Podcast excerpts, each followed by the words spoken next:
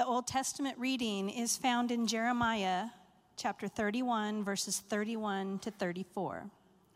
The time is coming, declares the Lord, when I will make a new covenant with the people of Israel and Judah. It won't be like the covenant I made with their ancestors when I took them by the hand to lead them out of the land of Egypt. They broke that covenant with me, even though I was their husband, declares the Lord. No, this is the covenant that I will make with the people of Israel after that time, declares the Lord. I will put my instructions within them and engrave them on their hearts. I will be their God, and they will be my people. They will no longer need to teach each other to say, Know the Lord, because they will all know me, from the least of them to the greatest, declare. Morning. My name is Eric, and the New Testament reading is found in the book of 1 John, chapter 2, verses 12 through 14. Little children, I'm writing to you because your sins have been forgiven through Jesus' name. Parents, I'm writing to you because you have known the one who has existed from the beginning. Young people, I'm writing to you because you have conquered the evil one. Little children, I write to you because you know the Father. Parents, I write to you because you have known the one who has existed from the beginning. Young people, I write to you because you are strong. The word of God remains in you and you have conquered the evil one. The word of the Lord.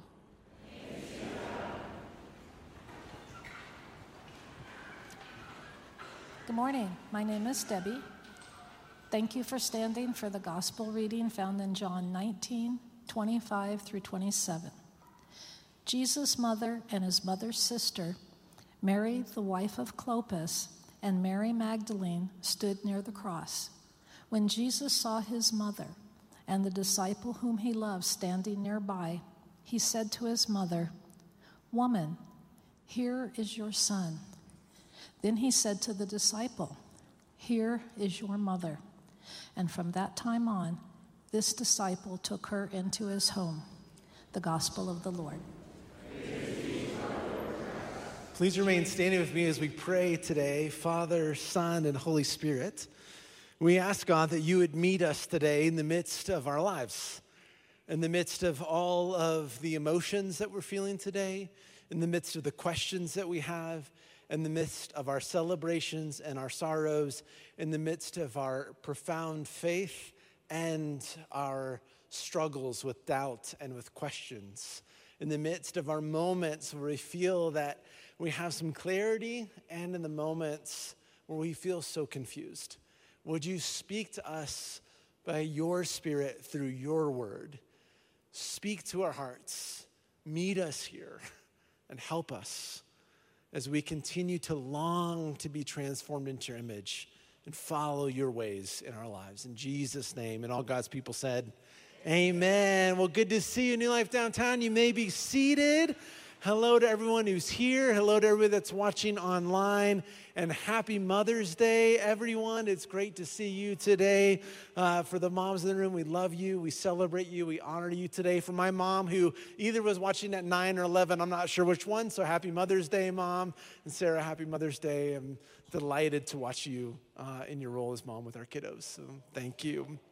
Uh, about 15 years ago, uh, Sarah and I were living in Kentucky, and I was co pastoring a, a, small church inside of uh, Lexington. It was a bivocational gig, so there were three of us pastoring together, all working other jobs and pastoring this small community. And the community, in, very, in so many ways, reminds me of New Life Downtown. We were deeply committed uh, to following the church calendar and letting our lives be oriented around the life of Jesus. We were committed to preaching preaching through the Bible, through specific texts and books. And we were committed to coming to the table every single week. In fact, when we visited New Life downtown for the first time, we felt in so many ways we were back in that community that we were a part of for uh, about eight years of our lives in Kentucky.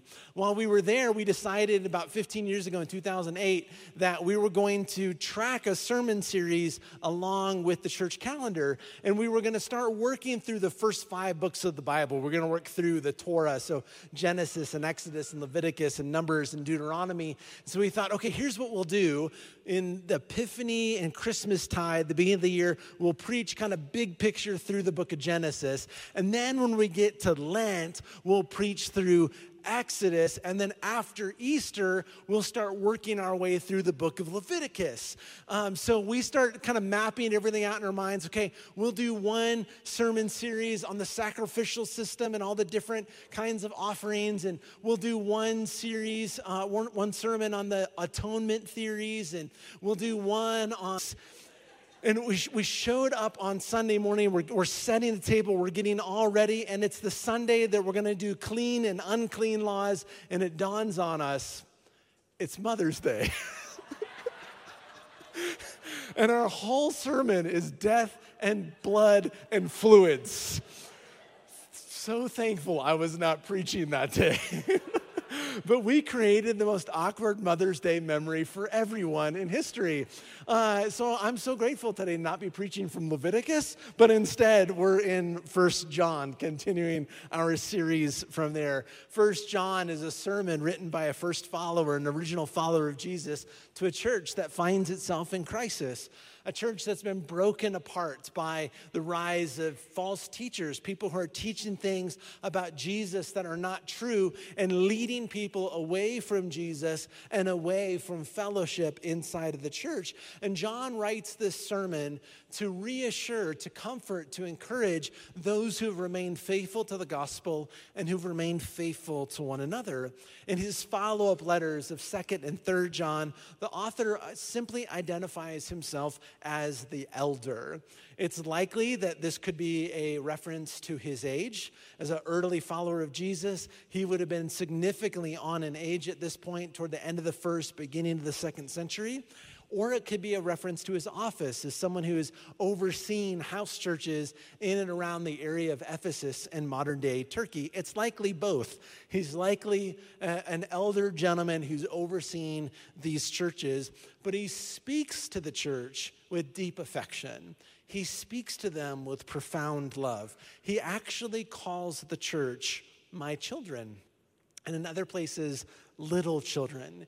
He speaks to them as a loving parent, offering to them in the midst of this trial wisdom and comfort. He's reminding them about what's true of Jesus and what's true about them and what's true about the world and what's true about the world to come.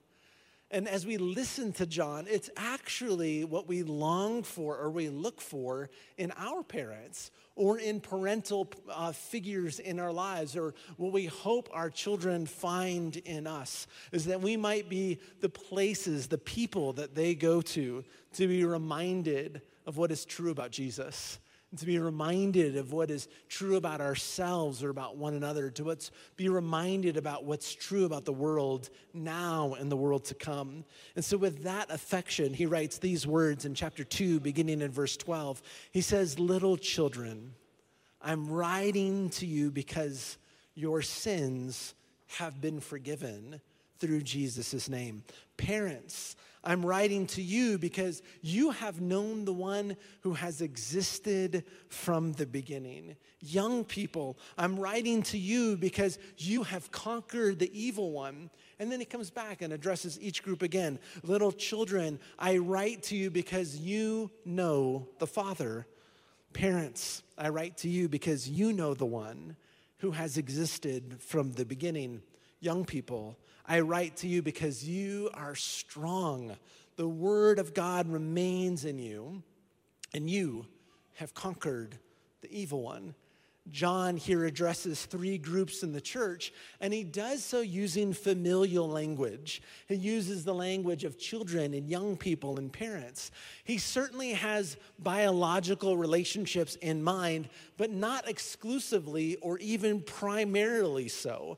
His primary sense is the way in which people fit into these groups within the context of the church. It's common in the scriptures to extend the language of family beyond biology, to actually talk about the faith community in the same ways, in the same language that we talk about families, to extend it into a way of saying, hey, what we have or should have experienced in our families of origin actually gives us a picture of what life in the church should look like. One of the most vivid and compelling pictures that we have of this actually comes in our gospel reading, in our gospel reading, where we see Jesus on the cross, and as he looks down from the cross, he sees his mother and he sees the disciple that he loves. And he says to his mother, Behold your son. And he says to his disciple, Behold your mother. And then John tells us that she went and lived with him for the rest of her days. That here the extension of family went beyond blood and biology to the very rootedness and connectedness that we have in Jesus as the church began to care for one another in familial ways.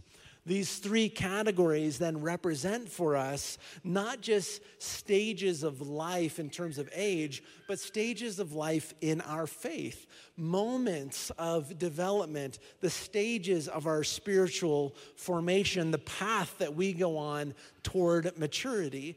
Children represent those whose faith is new, it's burgeoning, it's alive, it's just sort of coming out from underneath the surface. Young people are those whose faith is still developing, and parents represent those whose faith has become deeply rooted and that they've grown to the place that their faith becomes a shelter for others who are new to faith or who are growing in faith. And so, whether or not we have children of our own, whether we have children through birth or adoption or through foster care, all followers of Jesus are actually called to grow from being children to being spiritual parents, to being mothers and fathers in the church, to those who live in community the way that fathers and mothers are intended to inside of family. That all of us can actually think about our lives, our growth and faith,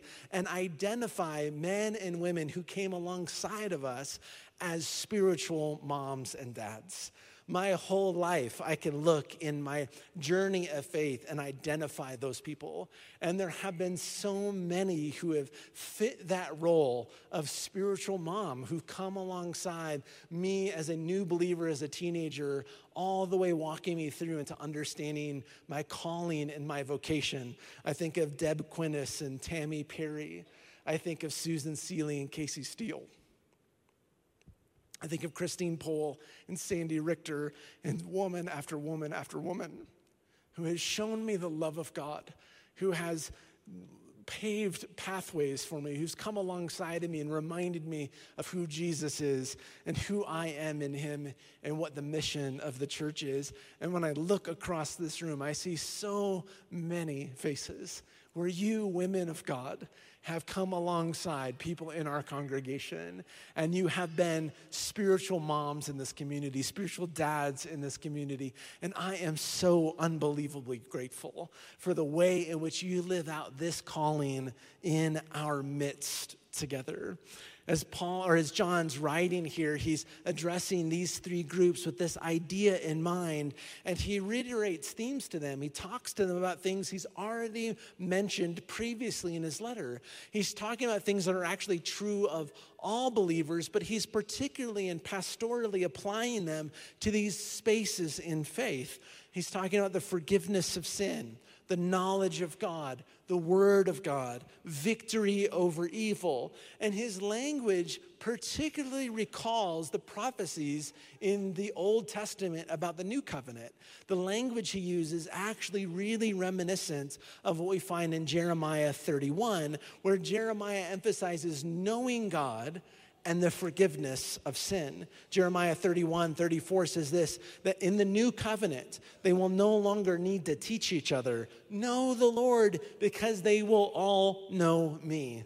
From the least of these to the greatest, from the youngest to the oldest, from the newest in faith to those who are the most seasoned among us, declares the Lord. For I will forgive their wrongdoing and never again remember their sin.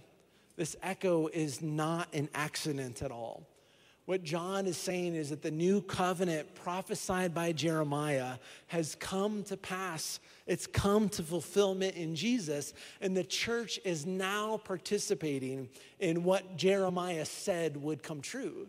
That we now all know Jesus and we know the forgiveness of sin.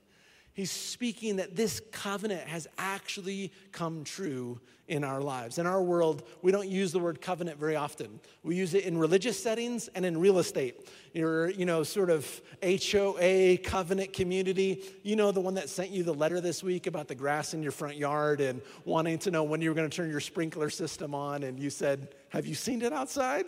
We don't need any sprinklers. Yeah, but that's the only two places we use covenant. But in the ancient world, in the Bible, we find the word over and over and over again.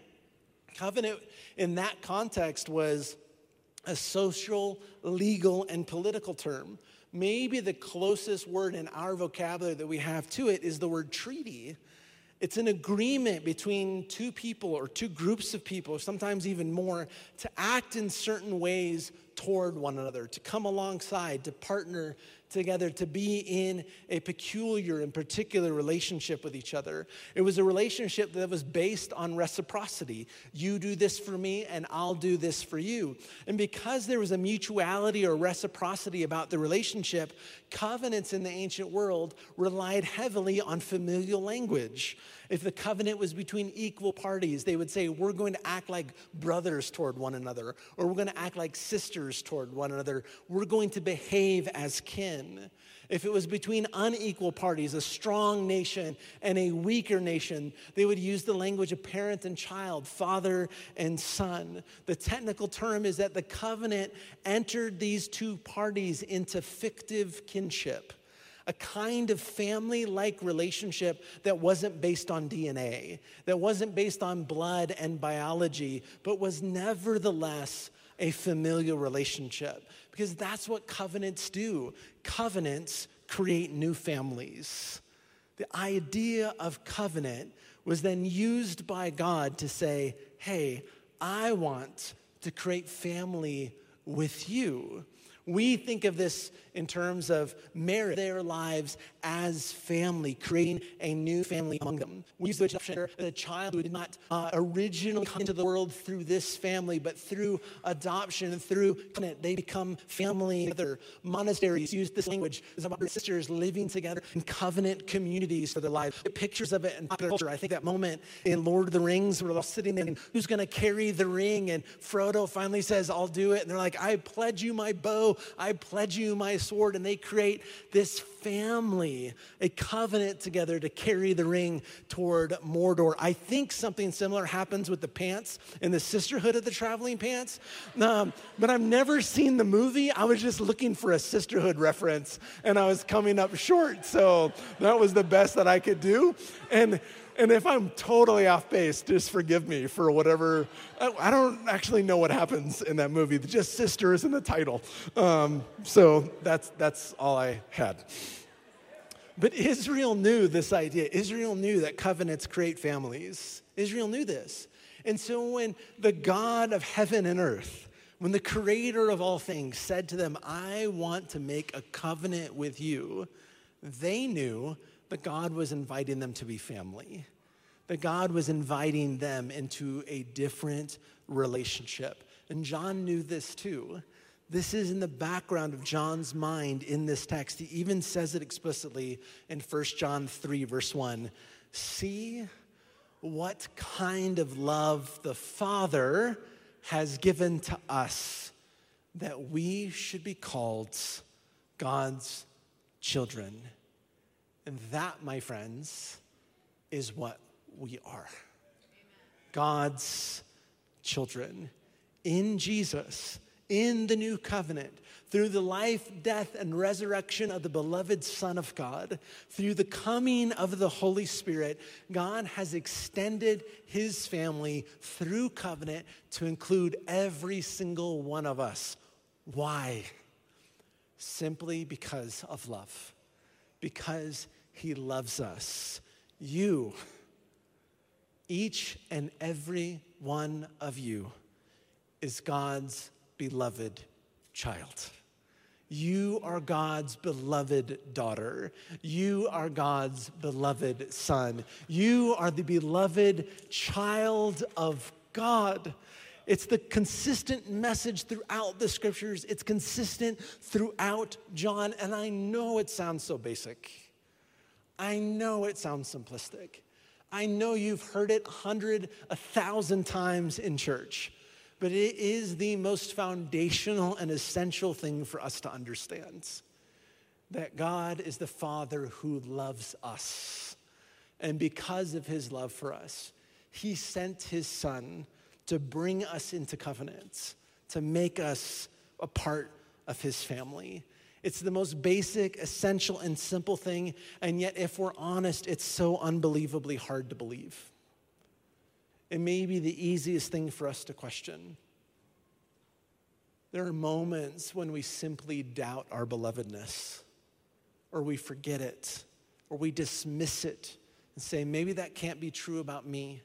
Maybe it's true about this person or that person, but I'm not sure it's true about, me.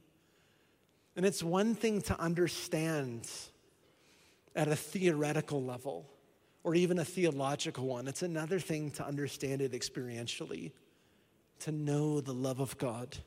It's one thing to hear, it's another thing to live out. It's one thing to understand on the surface, it's another thing to spend our entire lives plunging into the depths of His unchanging, never giving up love for us. Five years ago, the pastor and prolific author, and his works included the message version of the scriptures, Eugene Peterson. He passed away. And at his memorial service, his son Leif uh, joked that over all of these years of ministry, his father only had one message. And that for 30 years, he fooled his congregation. And for the rest of his life, he fooled the rest of us through his writings, believing that he was saying something new and novel with every sermon and with every book. For 30 years, he made us believe that he was saying something new but Leif said his father was just saying the same thing over and over and over again in different ways. He said his father's message was this that God loves you, He's on your side, He's coming after you, and He's relentless. God loves you, He's on your side, He's coming after you, and He's relentless relentless in his pursuits for every single one of his beloved children. So, wherever you find yourself today, and whatever your experience was in your family of origin, whatever your experience was with your mom and dad, whatever your experience with adults and other people who are supposed to love you has been, what the gospel screams to us over and over and over again is that you are God's beloved. You are his beloved daughter. You are his beloved son. He loves you. He's on your side. He's coming for you, and he's relentless for whatever ways that you think you can outrun him or you can outresist him, he is relentless. He's on our side, he's coming for us, and he's never giving up. Leif said that every night his dad would walk into his room. Whether Leif was falling asleep or asleep, his dad would whisper this in his ear. His dad would lean over and say, Leif, God loves you. He's on your side. He's coming after you, and He's relentless. Moms and dads, this is the greatest gift that you can give your kids is that they would grow up to know their belovedness. That they would grow up to not only know that you love them and that you're on their side and that you're coming for them and that you're relentless, but that God is the same way. That He loves them that He's on their side, that He's coming for them, and He's relentless. And spiritual moms and dads, those of you who may not have kids of your own, but who are called to be spiritual moms and dads in the church, this is the greatest gift that you can give to the kids and the young people that are in your life as well. To remind them, to show them, to put on display the love of God revealed in Jesus. John, in his letter, addresses each of these three groups two times. To the children, he says two messages Your sins have been forgiven, and you know the Father, the same things that were written to, by Jeremiah in chapter 31. He's referring to those who's are ex, who are experiencing that initial elation of faith. Remember that moment in your life when you first came to the knowledge of Jesus, where it hit you in a different way, there's an innocence of knowing forgiveness and an ecstasy that comes from experiencing the love of the Father and the fellowship of the saints. This is what the scripture writers refer to as the joy of our salvation, that moment of tasting and seeing the Lord is good and finding our filled with unbelievable joy. This teaches us the people of God are those who know struggle. Sometimes we hear versions of the gospel that say, hey, once you know Jesus, life will be easy. But the word Israel, the word chosen out of biblical Hebrew to be the name for the whole people of God, means those who struggle, those who wrestle. It's the very identification of who the people of God are, are those who wrestle and prevail, those who wrestle and persevere, those who experience all kinds of trials and difficulties, but know that suffering produces perseverance, and perseverance, character, and character, hope. And hope is what doesn't disappoint us because we believe in the God who raises the dead. And then he talks to parents to spiritual moms and dads and biological moms and dads and adopted moms and dads and foster care moms and dads and guardians and grandparents and everyone who's involved in the life of people who are new to faith. And John says the same thing to them twice. He says, "Parents, I am writing to you because you have known the one who has existed from the beginning." You have known the one who's existed from the beginning. Contextually, there are false teachers in John's communities who are denying the pre existence of Jesus.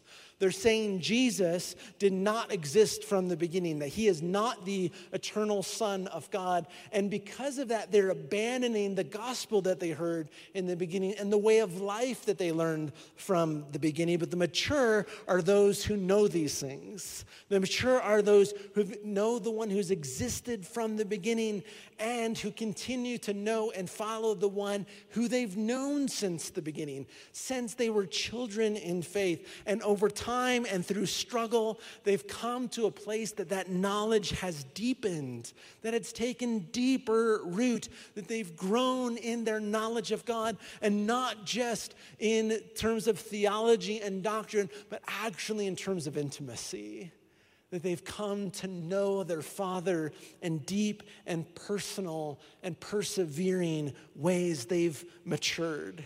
And what we find in John, with his emphasis on the beginning, is we realize that the path from childhood to adulthood, the path from having new faith to having deep and mature faith, the path from being cared for and discipled in a community to being someone who cares for and disciples other, that path is paved by constancy, by staying with the one who is from the beginning. Our faith matures in the constancy of God. This is where our faith matures. Our faith matures in the constancy of God's love and the constancy of his word and the constancy of his character and the constancy of his presence, of knowing that he is the same yesterday, today, and forever, of knowing the God of faithful love, the God who keeps his promises, the God who continues to be present and even in trouble is with us. Our faith matures in the constancy of abiding in God's love, abiding in his character, abiding in his word, abiding in his presence, abiding with his people, and finding that in that constancy, our faith matures, our faith grows. We live in an inconsistent, unpredictable, ever changing world, and our lives are an unpredictable, ever changing set of circumstances. But it's the constancy of God that is the comforting, reassuring, and stabilizing presence in our lives. It's His constancy that creates the conditions for our souls to grow for our lives to actually mature into the image and likeness of Jesus.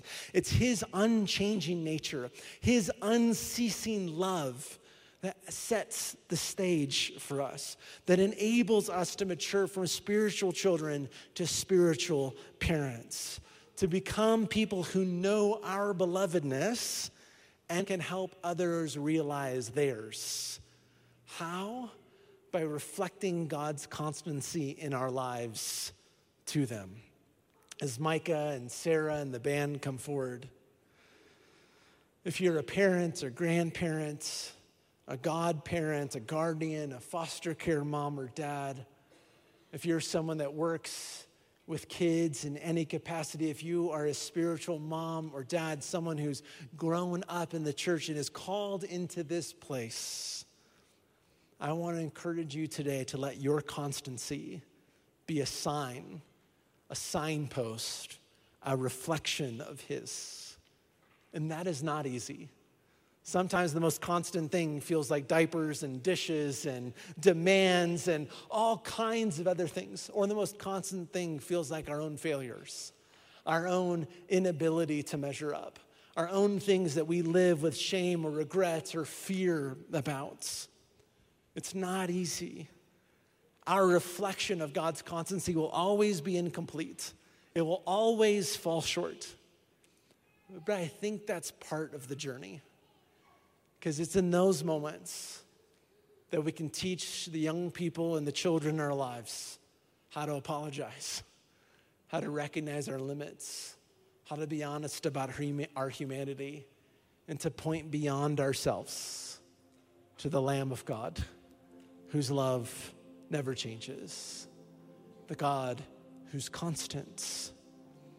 Becomes really difficult in our lives in those moments where we realize that the people that we love are over them for years and we find them holding it all out at a distance. In those moments, the encouragement to us is to remain as constant as we can and then to throw ourselves into trusting God into trusting the God who loves your kids, who's on their side, who's coming after them. His love is relentless. And to throw ourselves once again back into the place that we remember that though we have grown in our faith, we will always remain the children of God, those that God loves.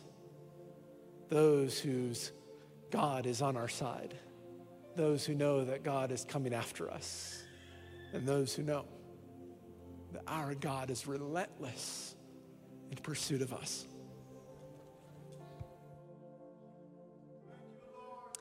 Every week, we are reminded that this is Jesus' table that we are receiving at, uh, which means he is the host. He is the one who made provision, the one who offers himself here.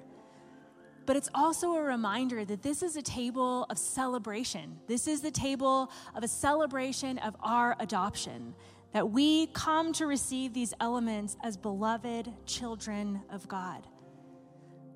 So I invite you to come and receive these elements this morning with another awakening, perhaps a first time awakening to that level of belovedness you are chosen, that you are called, that you were born into the love of God. If you're not ready to receive love, thank you so much for coming. I pray that you would keep coming, that you would keep being curious about the love of God, what it means for your life, that you are chosen and dearly loved like a child. But if you are ready to begin following Jesus, I invite you to join us as we make confession, as we receive again the mercy of God, the words will be on the screen. Most merciful God, we confess that we have sinned against you in thought, in word, and deed, by what we have done and by what we have left undone. We have not loved you with our whole hearts. We have not loved our neighbors as ourselves. We are truly sorry and we humbly repent. For the sake of your Son, Jesus Christ, have mercy on us and forgive us, so that we may delight in your will and walk in your ways to the glory of your name. Amen. It's my joy this morning to announce good news to us. Words that are true not because I'm saying them, because of what our loving God has done. So, would you open your hands again to receive the mercy of God? The never ending, ever flowing fountain of the love of God that we are constantly under, whether we know it or not.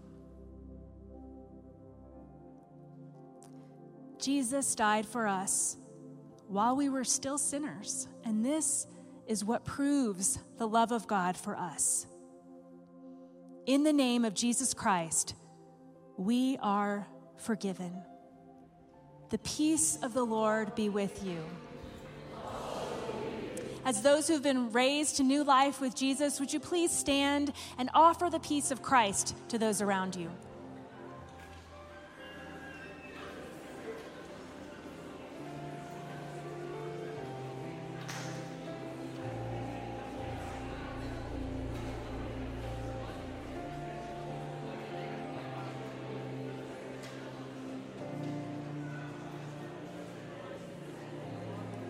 As we come back together, I want to remind us that Jesus is here. Would you lift up your hearts? Let us give thanks to the Lord our God. Is.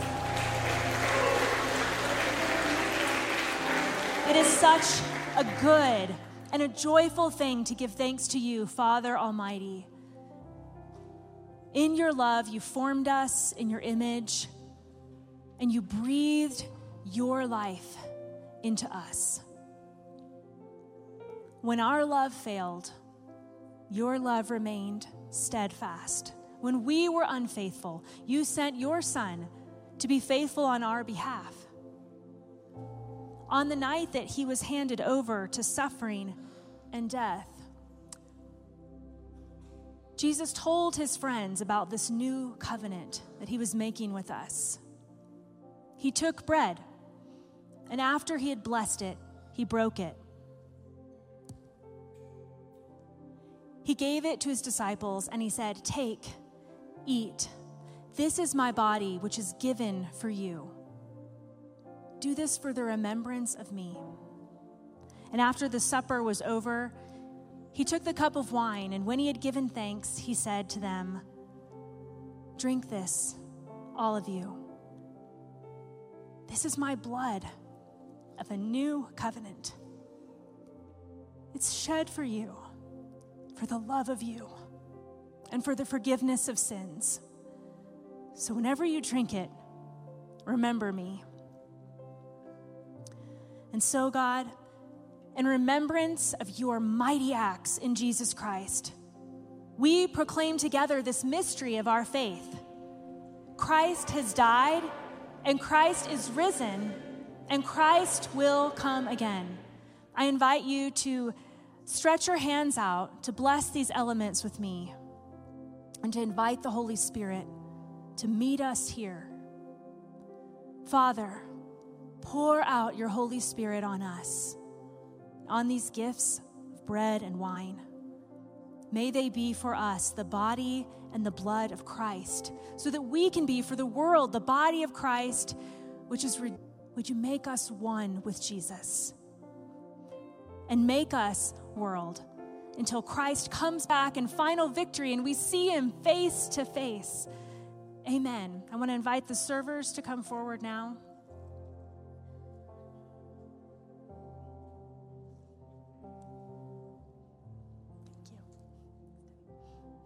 Want to remind you that these are the gifts of God, and they're given for us, the people of God.